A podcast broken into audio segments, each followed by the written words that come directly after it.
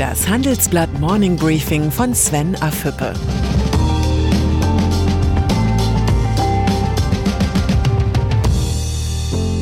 Guten Morgen allerseits.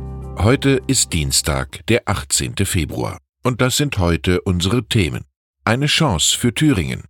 Quote gegen Männerclubs. Bill Gates fährt Porsche.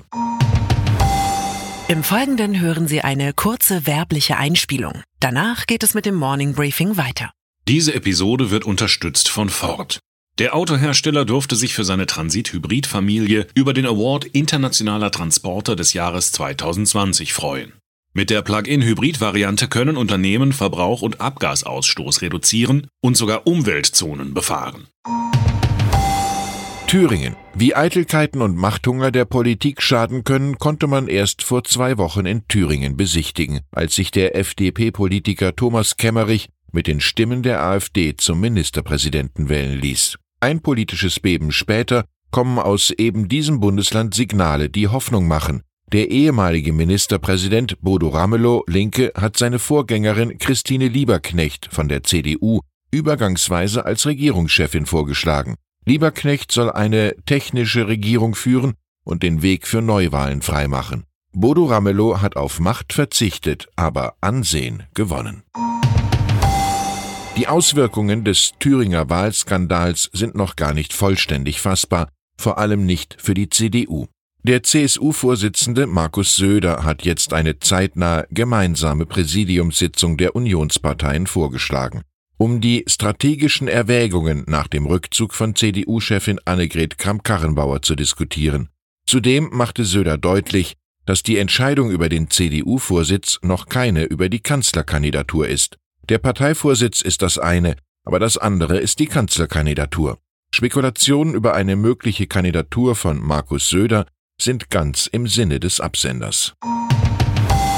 Die Rentenkommission der Großen Koalition. Sie ist mit großen Erwartungen gestartet, doch die Mitglieder der Kommission sind in zentralen Punkten wie dem Renteneintrittsalter, der Entwicklung der Rentenbeiträge und Niveaus so zerstritten, dass der Abschlussbericht nicht wie geplant Anfang März vorgestellt wird, wie mein Kollege Gregor Waschinski erfahren hat. Wörtlich heißt es in einem Beschlussentwurf, nach sorgfältiger Abwägung aller Fakten und Argumente kommt die Kommission zu dem Schluss, dass zum jetzigen Zeitpunkt über eine weitere Anhebung der Regelaltersgrenze noch nicht entschieden werden soll.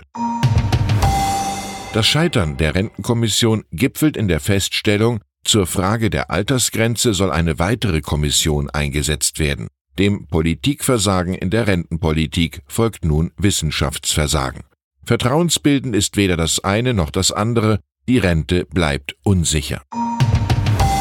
Franziska Giffey. Die Familienministerin will den niedrigen Frauenanteil in Vorständen deutscher Firmen nicht länger akzeptieren. Reine Männerclubs sind nach Ansicht der SPD-Politikerin nicht mehr zeitgemäß. Börsennotierte Unternehmen mit mehr als 2000 Mitarbeitern und mindestens vier Vorstandsmitgliedern sollen deshalb künftig mindestens eine Frau in den Vorstand berufen. Der Anteil von Frauen in Vorständen ist zwar immer noch gering, aber er ist im vergangenen Jahr deutlich stärker gestiegen als zuvor. Das Umparken im Kopf findet also bereits statt.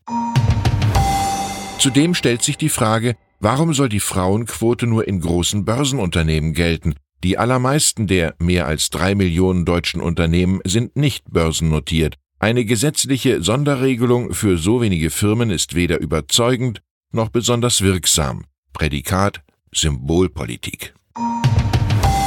Tesla. Der Börsenhype um den amerikanischen Autobauer hat die deutsche Konkurrenz offenbar schwer beeindruckt. Als Antwort auf den neuen Herausforderer weitet BMW seine Elektropläne aus. Wie das Handelsblatt aus Konzernkreisen erfahren hat, sollen die Siebener und die Fünferreihen ab 2022 zusätzlich elektrifiziert werden. Die Entscheidung von BMW-Boss Oliver Zipse ist absolut richtig, sie kommt nur etwas spät. Der Wunsch nach leistungsstarken Elektroautos besteht jetzt und nicht morgen oder übermorgen. So wie bei Bill Gates. Der Microsoft-Gründer und Multimilliardär hat seine Vorliebe für Elektroautos entdeckt und sich für ein deutsches Modell entschieden, den Porsche Taycan. Es ist mein erstes Elektroauto und ich habe viel Spaß damit, sagte Gates in einem YouTube-Interview. Ein Mutmacher-Statement für die deutsche Autoindustrie. Ich wünsche Ihnen einen erfolgreichen Tag. Herzliche Grüße, Ihr Sven Affüppe.